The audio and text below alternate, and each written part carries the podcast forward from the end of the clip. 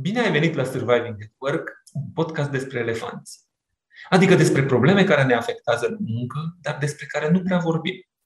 Numele meu este Măgor Civi, conduc departamentele de leadership și cultură organizațională la Trend Consult Group și lucrez cu lider pentru a însănătoși culturi organizaționale. Pe lângă asta sunt pasionat de natură și de sport. Eu sunt Andra Pindican, fondator școala de HR și consilier de carieră de peste 12 ani. Mă pasionează oamenii care știu să-și exprime standardele de muncă și de aceea, împreună cu Magor, dezbat în fiecare săptămână subiecte care ne afectează viața personală și profesională. Suntem iarăși live. Bună seara tuturor! Ne bucurăm foarte mult să fim alături de voi. Tocmai discutam despre Andra că e Uh, prima lună pe care încheiem, adică e a patra noastră discuție. Săptămâna asta o să vorbim despre uh, micromanagement.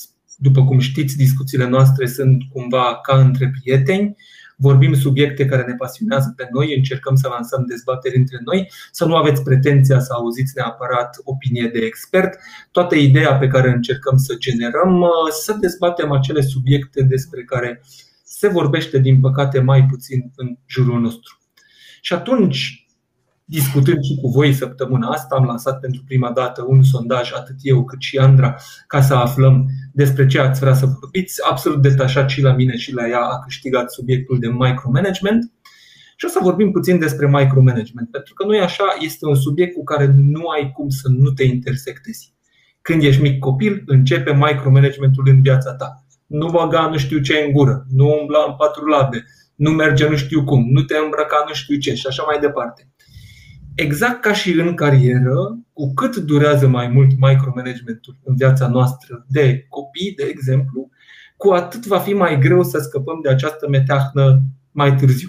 Iarăși, cum mergem mai departe, intră, începem să citim. Și primele, una dintre primele lecturi care e despre leadership, Machiavelli, prințul, acolo spune că avem două opțiuni, ori să fim iubiți, ori să fim uh, uh, uh, temuți și întotdeauna opțiunea cea mai bună să fim temuți. Și atunci mergem mai departe pe ideea asta de, de forță, de micromanagement, de trebuie să arătăm direcția, de trebuie să nu fim și asta se cuplează cumva cu perfecționismul, se cuplează cumva cu competitivitatea și în felul ăsta ajungem unde ajungem.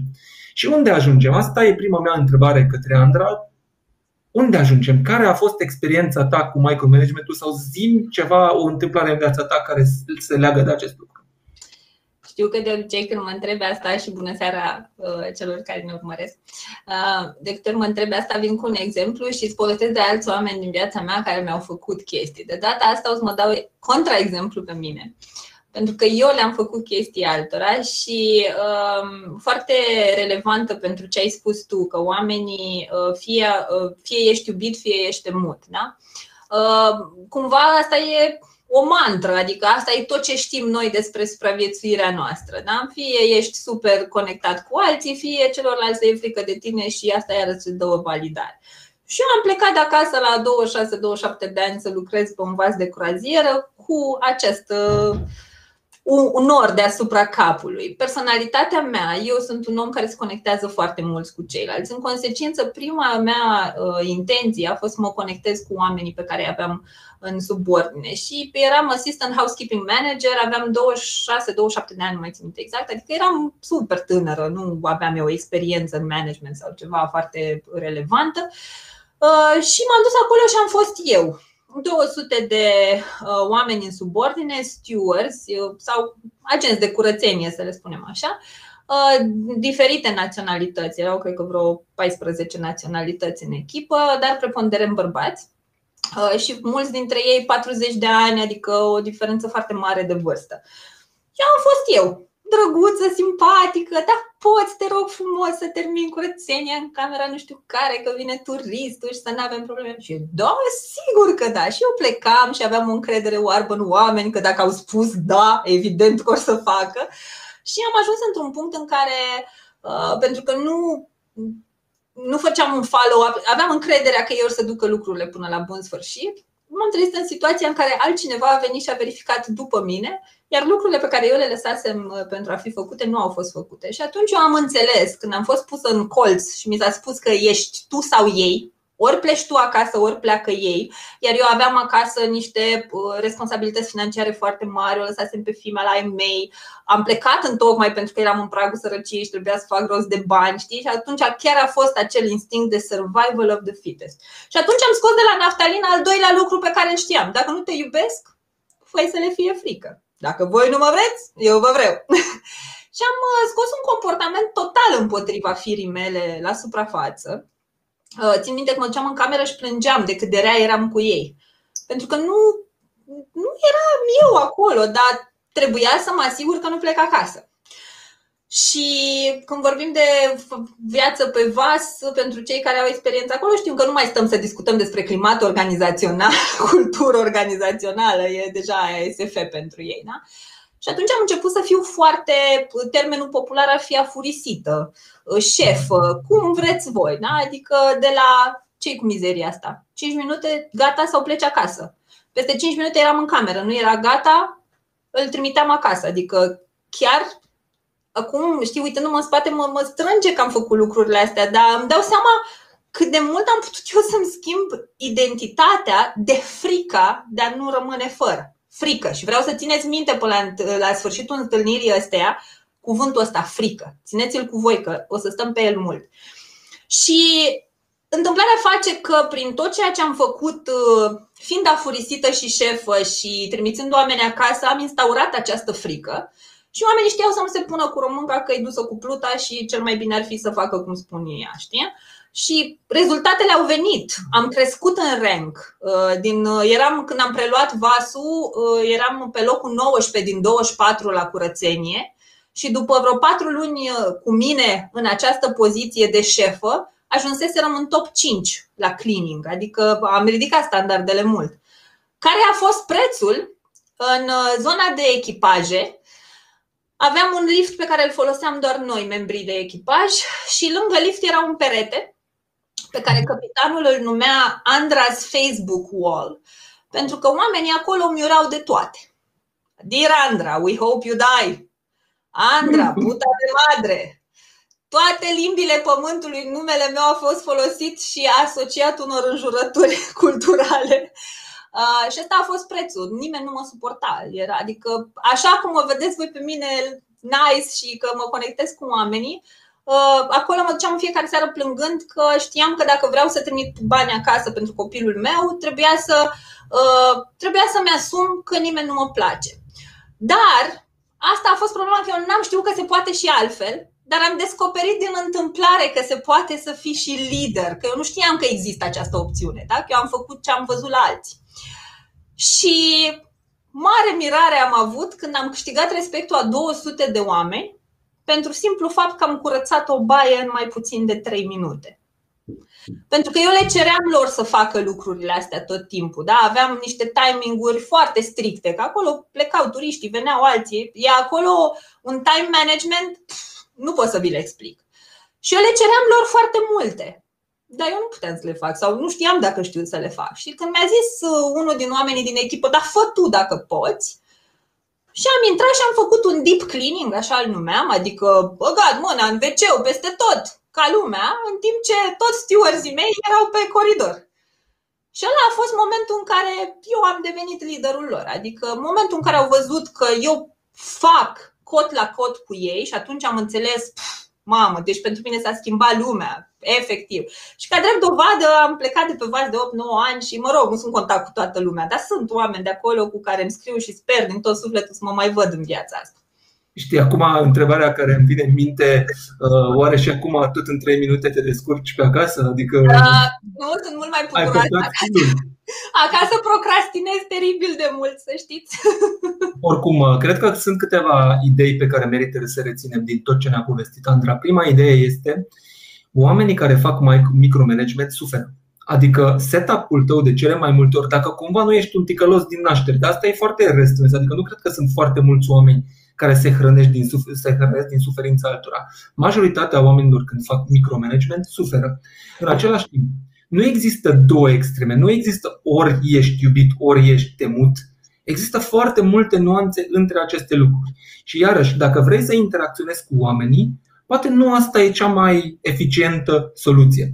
Dacă e să mă gândesc, de exemplu, la cariera mea când am început să duc o organizație, frica de eșec, care a fost foarte, foarte mare în mine, era prima dată când am fost numit pe cea mai înaltă poziție, cea de CEO, atât de mult mă temeam că nu o să-mi iasă, că simțeam că trebuie să controlez absolut toate procesele. Nu aveam încredere în absolut nimeni, trebuia să controlez tot, trebuia să iasă exact cum vreau eu, pentru că altfel s-ar putea să pierd. Și aici nu e vorba doar de exterior, că pierd susținerea celorlalți. Pierd, până la urmă, încrederea în mine că pot să fac lucruri.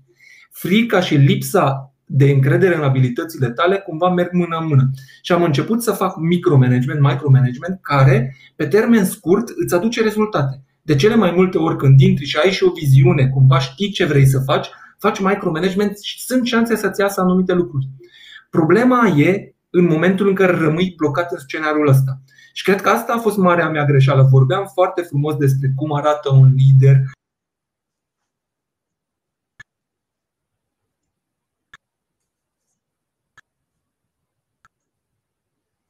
cum ar trebui să fie leadership-ul, așa mai departe. Și aici e o mare problemă. Și cred că asta e și definiția micromanagement-ului.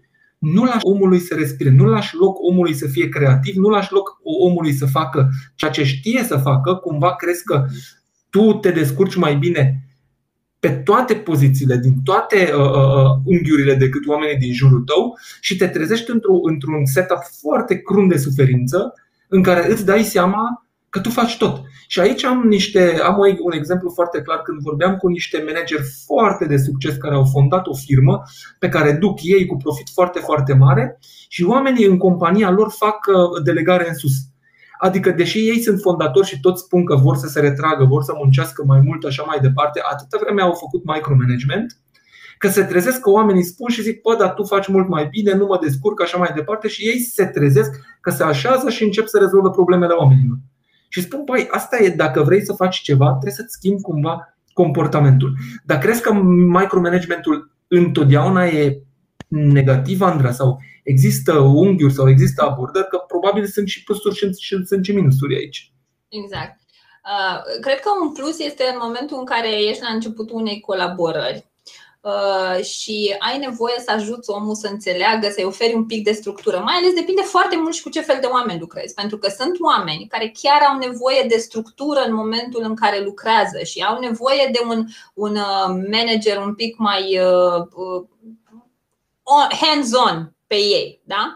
Dar asta cred că funcționează pe un termen foarte scurt, pentru că ce faci acolo? Nu îi lași omului spațiu să învețe ce are de făcut și va veni mereu la tine pentru validare sau să-i faci tu treaba. Că până la urmă când faci micromanagement, nu-ți dai seama, dar ce ajungi de fapt să faci este că omul ăla nu mai lucrează, el doar finisează niște lucruri pe care le-ai făcut tu. Știi?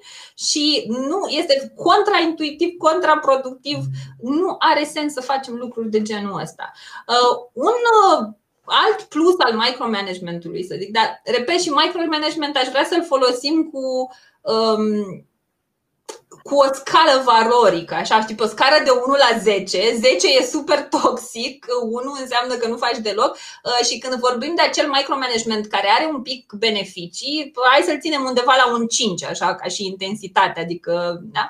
Um, și acolo, din nou, te ajută foarte mult să te conectezi cu persoana din fața ta. Dacă petreci mult timp cu ea, îi spui ce are de făcut. Uh, ar fi ideal, dar mă rog, de soluții, hai să vorbim un pic mai târziu. Momentan, hai să stăm în, uh, în analiza situației. Și um, asta partea de beneficii. Partea negativă, cred că este atât de lungă că nu ne ajunge o întâlnire pe care noi încercăm să o ținem în 20 și mereu ajungem în 40 cu ea. Dar îți fac numai așa o. Uh, mi se pare super tare, știi, sincronicitatea, pentru că înainte să intrăm noi live, mi-a scris o tipă pe LinkedIn uh, și dacă ne urmărește, mă bucur tare mult că a avut curajul să o facă și îmi spune, bă, Andra, te urmăresc, foarte fain ce faci, nu știu ce, dar ce ne facem că eu nu pot să fiu activă pe ce scrii tu, că mie îmi sunt urmărite din organizație comentariile. What? Ăla nu mai e micromanagement, deci vreau să facem un pic niște diferențe între faptul că ți se ia dreptul la opinie, da? Până la micromanagement, că cineva îți spune ce să faci constant și cum să faci și așa mai departe. Și încă un lucru foarte important, um, momentul în care ești micromanager cu cu, mai ales cu un specialist. Îți mai merge când e un junior, cineva la început de drum care chiar are nevoie să-l ajut să îi structurezi lucrurile. Dar mai ales când poți face, când faci cu un specialist pe care teoretic tu l-ai angajat să-și facă treaba cum știe el mai bine, dar îi spui tu cum să facă treaba.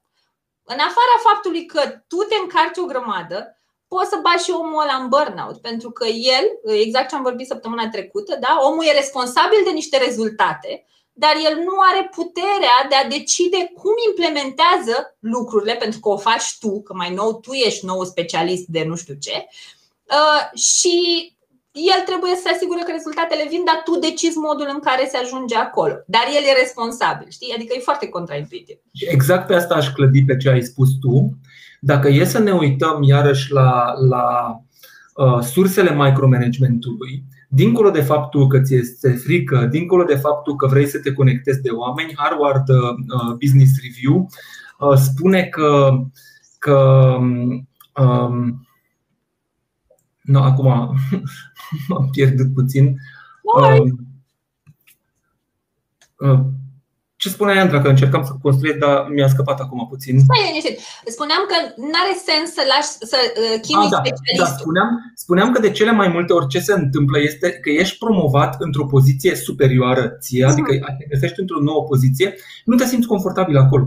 Uh-huh. Și asta poți să vezi la foarte, foarte mulți oameni. Și cumva unde își găsesc refugiul sau unde se duc acești oameni, se întorc pe vechiul lor job și încearcă să rezolve treaba tuturor oamenilor de sub ei. Și asta poate să devină foarte, foarte nociv, pentru că până la urmă, unu, tu ești pus mai sus cu o treaptă, ca să poți să ai puțină viziune strategică, ca să poți să coordonezi echipa. Deja ai skill-ul tehnic, deja știi ce ar trebui să facă acei oameni, tu de acolo ar trebui să ghidezi. Și tu în loc să ghidezi, te bagi în tascurile lor zilnice și efectiv nu îți dai șansa ca să vezi uh, uh pădurea de copaci. Și iar și mai rău, nu numai că oprești dezvoltarea oamenilor tăi, dar în același timp oprești și dezvoltarea ta, pentru că tu vei fi pierdut întotdeauna în tascuri. Și iarăși ce trebuie să înțelegem? Acești oameni nu sunt oameni răi neapărat. Unu, frica ne mânează, dar de cele mai multe ori, și Harvardul spune asta și majoritatea studiilor spun asta, de cele mai multe ori când facem micromanagement, noi în sinea noastră vrem să ne conectăm cu colegii noștri, noi în sinea mea vrem să avem o relație bună, doar că avem un trust issue. Și de cele mai multe ori când, când nu avem încredere uh, în oamenii din jurul nostru, nu e vorba de oamenii din jurul nostru. E vorba că nu avem încredere în abilitățile noastre proprii, e vorba că cumva ne este frică sau, sau credem că toți oamenii așteaptă prima noastră greșeală și în acel moment cumva orice apare în jurul nostru este o amenințare, așa că trebuie să controlăm tot. Și asta o să învățăm de foarte multe ori în viață. Controlul este o iluzie. Vrem, nu vrem, până la urmă Asta e. Și pe lângă acest lucru, ce trebuie să reținem, asta nu ține neapărat nici de cariera voastră, nici de nimic. Dar rețineți că este foarte important. Ce o să rămână oamenilor cu care lucrați, după ce nu o să mai lucrați, sunt calitatea interacțiunilor. Nimeni nu o să spună că bă, am depășit uh, tascurile sau KPI-urile setate de două ori. Nimeni nu o să spună overperformance sau cifre sau nu știu ce. O să spună, bă, omul ăla a fost ok cu mine?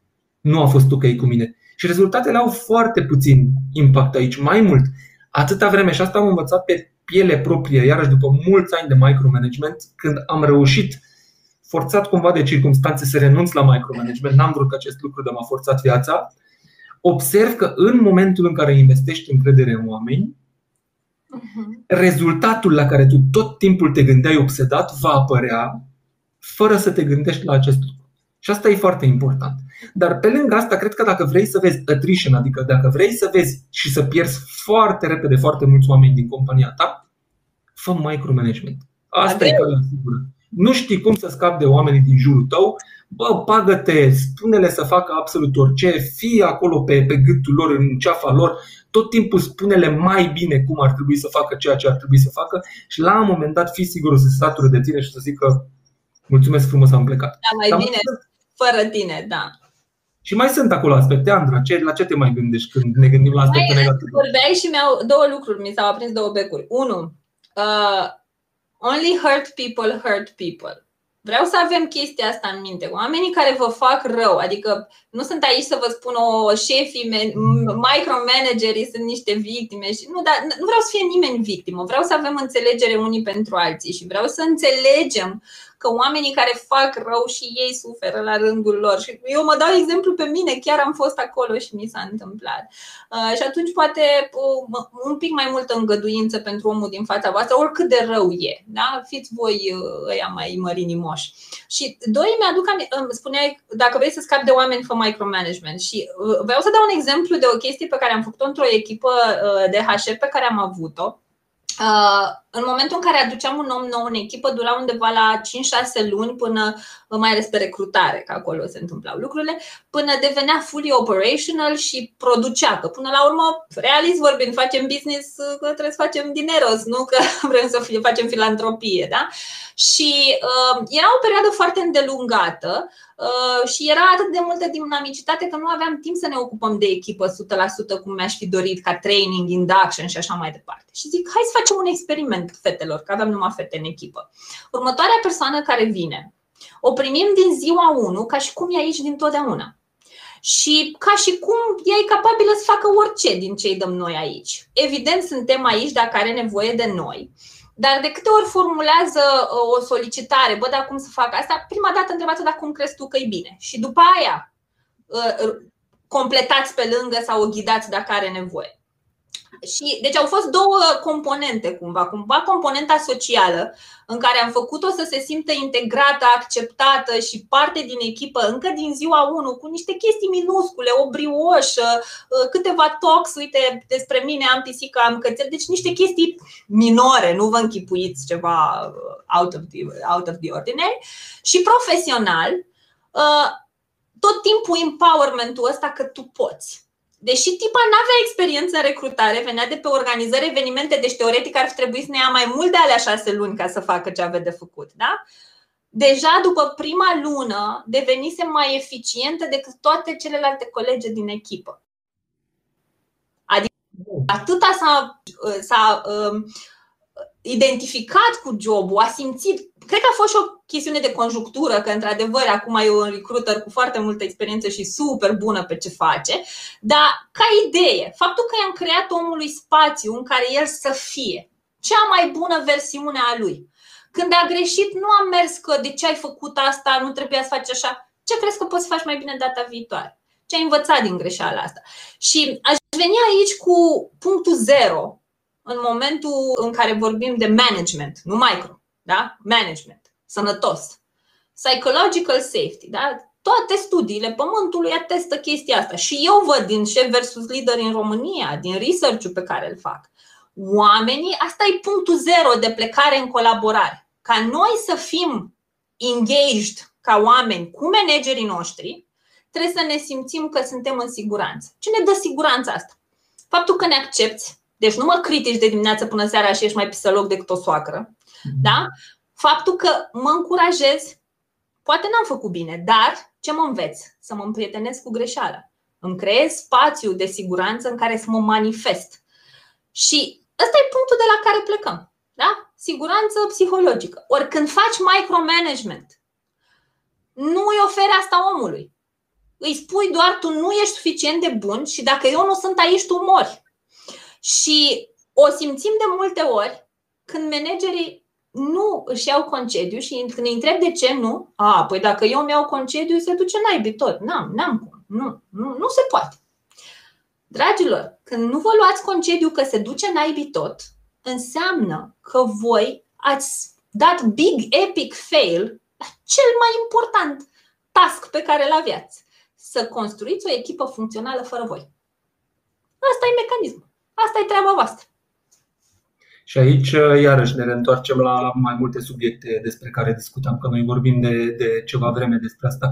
De exemplu, spuneam că de cele mai multe ori când ai această frică, când ai această reținere că nu o să te descurci în rolul tău de manager, e foarte ușor să mergi în direcția asta de control, controlezi toate procesele, controlezi toți oamenii. Dar în același timp trebuie să-ți dai cumva voie și ție. Și aici perfecționismul nostru care ne ghidează spre faptul că noi nu avem voie să greșim, este foarte greu, adică e un obstacol foarte, foarte mare în îngheduința asta, pentru că până la urmă în momentul în care noi nu ne permitem nouă să greșim, mai ales că foarte mulți dintre noi suntem dotați din fabricație cu uh, sindromul impostorului.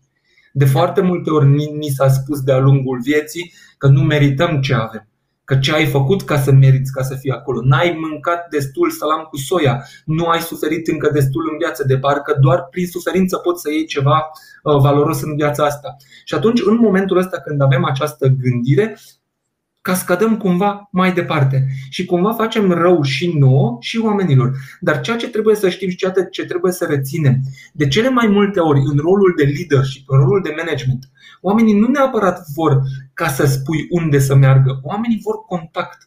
Oamenii vor să fie observați și aici sunt foarte multe studii. Vorbeam de un studiu care era făcut la, la uh, începutul uh, secolului trecut, în care efectiv în anii 20 s-au dus într-o fabrică care, care uh, făcea lămpi și au văzut că în momentul în care schimbau iluminatul, oamenii lucrau mai bine. Când mai, mai scădeau iluminatul, oamenii lucrau mai bine. Și orice făceau în fabrică, oamenii lucrau mai bine. Ce au înțeles atunci? Că oamenii vroiau atenție, oamenii vroiau să se simtă importanți, oamenii vroiau să știe că liderii cumva îi iau în vedere, îi iau în, în, în, undeva în gândurile lor. Nu este mare idee și asta de management. Nu trebuie să vii, trebuie să vii cu soluțiile astea. Și aici cumva punem această presiune pe noi, spunem că noi trebuie să vinem cu soluții. Și cumva ce hilar în discuția noastră din seara asta. Foarte probabil voi care vă uitați la noi, nu aveți o problemă cu micromanagementul. Nu vă e temă de subiect. Și acei oameni care ar trebui să se uite cumva la noi, nu o să se uite pentru că deja când aud de subiect li se strânge stomacul.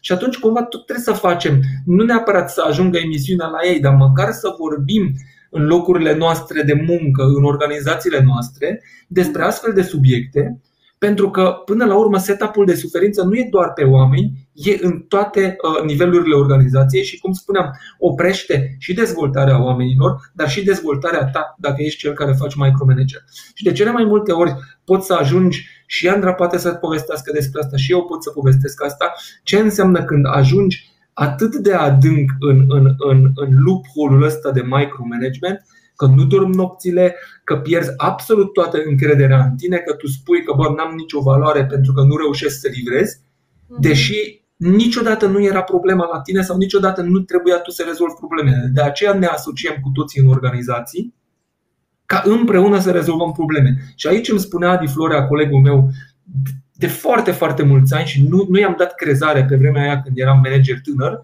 spunea o problemă întotdeauna va avea un răspuns mai bun dacă alegi o colaborare între oameni decât cel mai deștept din acel grup de oameni. Adică oricât de deștept ai fi, dacă te consulți cu un alt om, dacă lucrezi cu un alt om, soluția finală va fi mai bine decât soluția ta individuală. Și atunci trebuie să avem asta în vedere. De asta suntem în organizații, ca să lucrăm împreună.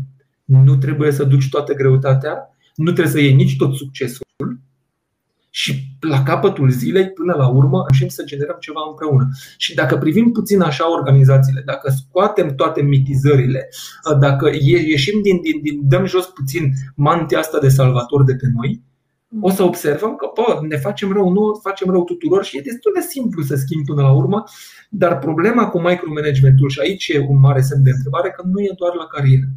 Îl găsești și acasă, îl găsești în parenting, îl găsești în interacțiune zi, îl găsești pe tramvai, pe, în metrou, așa mai departe, când oamenii ne dau lecții că ei știu mai bine.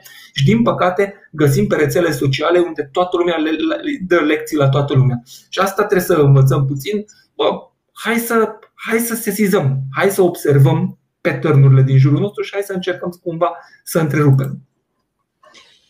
Da, mă gândeam când uh, spuneai, știi, de uh, treaba asta că îl găsim peste tot și totuși e hilar că cine ar trebui să ne vadă nu ne vede. Mă rog, nu că am ști noi care e soluția, dar măcar să ridicăm acolo un semn de întrebare in the back of their heads. Bă, oare fac bine sau de ce simt nevoia să fac micromanagementul ăsta? Că de acolo pornește, dintr-un pic de introspecție.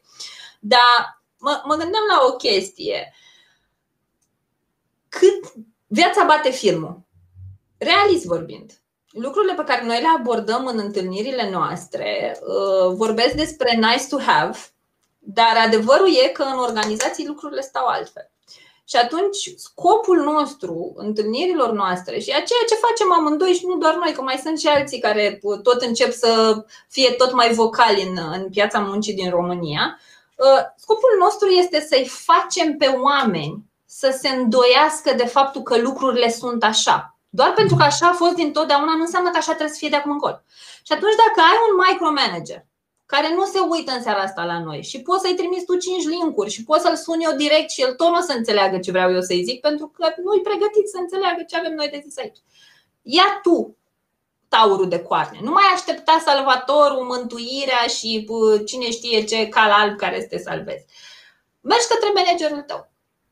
Ce te aștepți să livrezi și ce e important pentru tine în toată livrarea asta a mea de rezultat te interesează atât de mult modul în care o fac? Vrei să trecem prin pașii pe care eu îi am? E foarte important pentru tine să îți pui amprenta? Dacă ai intervenit în proiectul pe care îl fac, să înțeleg că nu ești mulțumit de modul în care eu fac lucrurile, nu mai plecați doar capul, da, da, da, da, da, da. Și apoi vă duceți Uh, la țigară, dacă sunteți la birou, sau acasă la nevastă sau la soț, în loc să vă bucurați de o masă, să spuneți cât de enervant e ăla, sau uh, la terapeut dacă vă afectează și mai mult de atât. Da? Nu stați pe energia, pe uh, sănătatea voastră, să-i lăsați pe alții să-și proiecteze fricile pe voi luați taurul de coarne și mergeți și adresați lucrurile astea. Vorbiți cu oamenii care fac asta. Ce o să sesizați este că de multe ori nici nu sunt conștienți de ceea ce fac.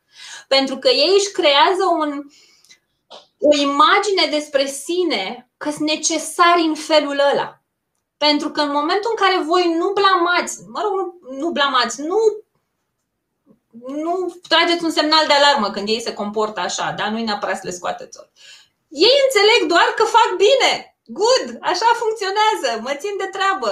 Așa, cu George așa trebuie să lucrez, frate. George, dacă nu-i dau mură în gură, nu se rezolvă treaba. Dar George niciodată n-a zis că el ar vrea să fie stăpân pe plantație. Și o să-mi spui, da, da, ce-i treaba mea să mă duc să-i spun lui ăla cum să-și facă treaba și să fie manager? Nu-i treaba ta, dar te privește. Da? Și atunci haideți să începem să adresăm, să ne impunem standardele de muncă. Bă, boss, mai plătit să fiu specialist pe marketing, pe HR, pe bla bla bla. Așa cred eu că trebuie făcute lucrurile. Iată de ce modul în care eu lucrez va aduce rezultatele XYZ și eu vreau să lucrez în felul ăsta. De ce nu te simți confortabil să-mi dai mână liberă să fac treaba?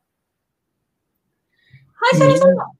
Mie mi cumva mi se pare că perfecționismul despre care vorbesc atât de mult, de fiecare, indiferent ce topic o să abordăm, eu o să cumva abordez partea asta a perfecționismului. Adică nu ne place să greșim, vrem să evităm greșeala, ne e frică de greșeală, care ne împinge și într-un alt scenariu. Nu putem să cerem ajutor. Nici ca angajați nu putem să spunem că bă, am nevoie de ajutor și când ești pus în zona de, în, în rolul de manager sau lider, iarăși nu poți să spui interpretezi a cere ajutor ca și cu un semn de slăbiciune, asta înseamnă că oamenii vor sări pe, pe tine. Și eu atunci ce aș spune ca și sfat? Gândiți-vă puțin la chestiunea asta, pentru că de cele mai multe ori a cere ajutor este ceva ce conectează oamenii la un nivel foarte profund. Adică este un moment de vulnerabilitate, omul o să vină mai aproape de tine. Mi-a, mi-a trebuit foarte, foarte, foarte, foarte mulți ani și iarăși o forțare a vieții, deci nu mai puteam să duc psihic presiunea pe mine ca să cer ajutor și spre surprinderea mea, oamenii nu numai că au venit spre mine, dar au generat o cale de a construi o relație cumva adevărată. Sau dacă iarăși nu sunteți în poziție de management, sunteți un, un, un angajat și aveți un micromanager, cum ar fi să mergeți voi proactiv și să cereți ajutor, dar nu ce face el în fiecare zi că se bagă, ci spui, bă, uite, aș aprecia eu foarte mult dacă mai ajuta aici și aici, să înțeleg părțile astea mai bune și o să vezi că o să-ți livrezi rezultate mai bune. Fără să-mi spui neapărat cum. Adică cumva fă pe om să înțeleagă cum ar putea să fie util altfel decât înțelege el să facă. Și în momentul ăla s-ar putea să fiți surprinși, adică s-ar putea să aveți o reacție bună în majoritatea cazurilor, sigur, nu spun că e, e the, the, the silver bullet, adică nu înseamnă că absolut toți vor reacționa, dar de cele mai multe ori când ne implicăm la nivel de micromanagement, vrem să ajutăm cumva oamenii, doar că nu știm cum. Și atunci facem cum știm noi. Uh, asta putem vedea dinamica asta și în familii, putem vedea în foarte, foarte multe lucruri, când sunt doi oameni bine intenționați și cumva interacțiunea niciodată nu iese bine între ei. Și atunci soluția ta este să spui ce așa avea eu nevoie ca angajat? Uite, în loc să-mi spui în fiecare zi toate lucrurile pe care le știu deja, cum ar fi să încerci să te concentrezi pe aceste zone care nici mie nu mi sunt confortabile? Poate tu vezi mai bine. Și cred că aceste lucruri uh, uh, deschid cumva alte arii, deschid cumva alte discuții între noi, pot să pună uh, toată relația pe, pe un alt stâlp cumva. Și cred că ar mai fi o soluție aici pentru că vorbim, ne întoarcem la control, că managerul care face micromanagement e foarte greu să let go of control pentru că tot frică și tot ce am discutat până acum. Și cred că ai putea să mai faci ceva ca și angajat într-o echipă în care ai un micromanager. Uh, mergeți pe nivele de delegare. Bă, uite, prima dată îmi dai un, o responsabilitate mică, după aia facem împreună un brief m-am descurcat, ce ai fi vrut să fac altfel. Cum? Adică, hai să o vedem mai mult ca pe o calibrare, un handover de calibrare, decât ca pe un let go of control. Că e foarte, adică când ești micromanager și așa lucrezi din totdeauna, că doar asta știi, să fii control freak, și unde mai pui dacă ești și antreprenor și e propriul tău business și e your baby și nimeni nu știe cum știi tu și nimănui nu-i pasă cum îți pasă ție, este prost. Este prost tare, adică pierzi engagement, adică oamenii sunt conectați cu tine. Știi că vorbeam noi astăzi de conectare versus conexiune versus engagement. Oamenii sunt conectați cu tine când ești micromanager, că ești toată ziua în ceafa lor aici, ești efectiv. N-au cum să te ignore, practic. Da, dar nu înseamnă că sunt engaged. De fapt, s-ar putea să fii omul ăla de care abia așteaptă să vadă că ești uh, off de pe Skype și cred că nu e cazul. Adică eu una mi-aș dori dacă visez, că știi că eu sunt topic așa și idealist. Îmi doresc o lume în care dacă tot petrecem mai mult timp cu oamenii de la muncă decât cu familia, poate să facă sens. Să fie relații care chiar fac sens, nu care te îți dau stări de nu poți să dormi noaptea. Mai sunt oameni care somatizează, adică mie asta mi se pare cel mai horror, că tu ca manager poți să produci niște lucruri oamenilor ireparabile. Sunt oameni care somatizează emoțiile și fac ulcer, fac gastrită pentru că nici ei n-au curajul să vorbească. Asta e. Fiecare e construit cum e construit. Tu ești acolo, te transformi ușor, ușor în bully, da? Cât de mult ține micromanagement se transformă în bullying. Și oamenii ăia somatizează și fac tot felul de boli și tu ești responsabil și măcar nu știi. Da? Bun. Oricum, mie mi se pare foarte haios că noi ne temem atât de mult să cerem ajutor sau să admitem că nu controlăm situația, că mai degrabă ajungem acolo să somatizăm o problemă da. decât să admitem că bă, nu pot să merg mai departe cu situația asta. Și asta o să auzim foarte, de foarte multe ori de, din, din, din gura oamenilor care fac micromanagement că omul trebuie să câștige încrederea. Uh, nu, nu, nu. Adică cum ar fi asta? Și atunci când doi oameni se poziționează că ălălalt trebuie să-și câștige încrederea, în momentul ăla nu dați nicio șansă încrederii. Și dacă vrei încredere, până la urmă trebuie cumva să acorzi încredere. Și până nu învățăm aceste lucruri absolut minore, absolut firești cumva, gândiți-vă cum ar fi dacă o mamă ar zice când se naște copilul, bă, tu până când nu, nu-mi câștigi încrederea, eu nu-ți dau lapte. Cum ar fi chestia Ce ar trebui să facă uh, copilul ăla ca să câștige încrederea? E exact așa într-o firmă. Tu când ai intrat într-o organizație și habar n-ai ce să faci, cum ai putea să impresionezi pe acel om? Cam ce ar trebui să faci? Și atunci tu ca manager e rolul, cum obligația ta să acorzi încredere. Dacă nu ai încredere, nici nu o să aibă nimeni încredere. Și la fel, la rândul tău, dacă ești angajat, și tu tot timpul aștepți ca ăla să facă ceva să-ți câștige încrederea, bă, acordă puține încredere, acordă încredere ție în primul rând, merge acolo și abordează problema head-on, adică direct, și apoi vedem, cred că se pot rezolva toate aceste lucruri. Din pro- problema e că o să discutăm despre multe subiecte. Și de cele mai multe ori, la sfârșit, o să spunem, bă, oameni buni, discutați. Și voi să spuneți, a, păi nu, noi vrem ceva ce se rezolvă altfel. Unde o legătură de pătrunjel, doi ochi de pisică, o coadă de șopârlă și gata cu micromanagement. Exact. E mai greu. E partea asta, e, e, e foarte grea, trebuie să discutăm între noi, trebuie să acordăm încredere, trebuie să da. ne vulnerabilizăm. Aia e. Altfel putem să facem cum am făcut până acum cu toporul. Uite ce bine ne-a ieșit. 60% dintre oameni zice, nu-mi place. Auzi, știi ce mi-a venit în gând acum când ai zis că, ok, noi îndemnăm lumea la discuții și că oamenii de obicei se așteaptă să vină de la cine e la putere inițiativa, adică managerul, HR-ul, depinde care. Dar eu am învățat un lucru super valoros în ultimii ani și ăsta e de fapt motivul pentru care fac tot ceea ce fac și mă expun deși și mie mi-e frică că mă judecă lumea. Am și eu tot ce aveți și voi. Și pe mine mă ia cu brobonele când îmi spune unul un coment nașpa, când mă critică cineva. Sunt la fel ca voi toți, nu sunt, am aceleași frici. Dar am înțeles că schimbarea vine din faptul că facem ceea ce vrem să vedem în lume și și puterea asta, de, de fapt, schimbarea nu e în mâna celor care au puterea, e în mâna celor care își asumă responsabilitatea. Și aș fi putut să stau în bancă și eu și Magor și mulți alții, mult și bine, și puteam să stăm doar să ne plângem. Dar treaba e că dacă vrem lucrurile altfel, și eu una am stat și m-am gândit mult și bine. Păi eu ce vreau pentru copiii mei peste 20 de ani? Ce vreau să facă fimea când vine de la muncă peste 20 de ani? Tot ce am făcut eu? Să fiu tristă, să-mi fie rău, să visez noaptea urât, să visez Excel-uri și tot, toate tembelizările pământului, să intru în burnout, să-mi distrug sănătatea. Asta vreau? Nu.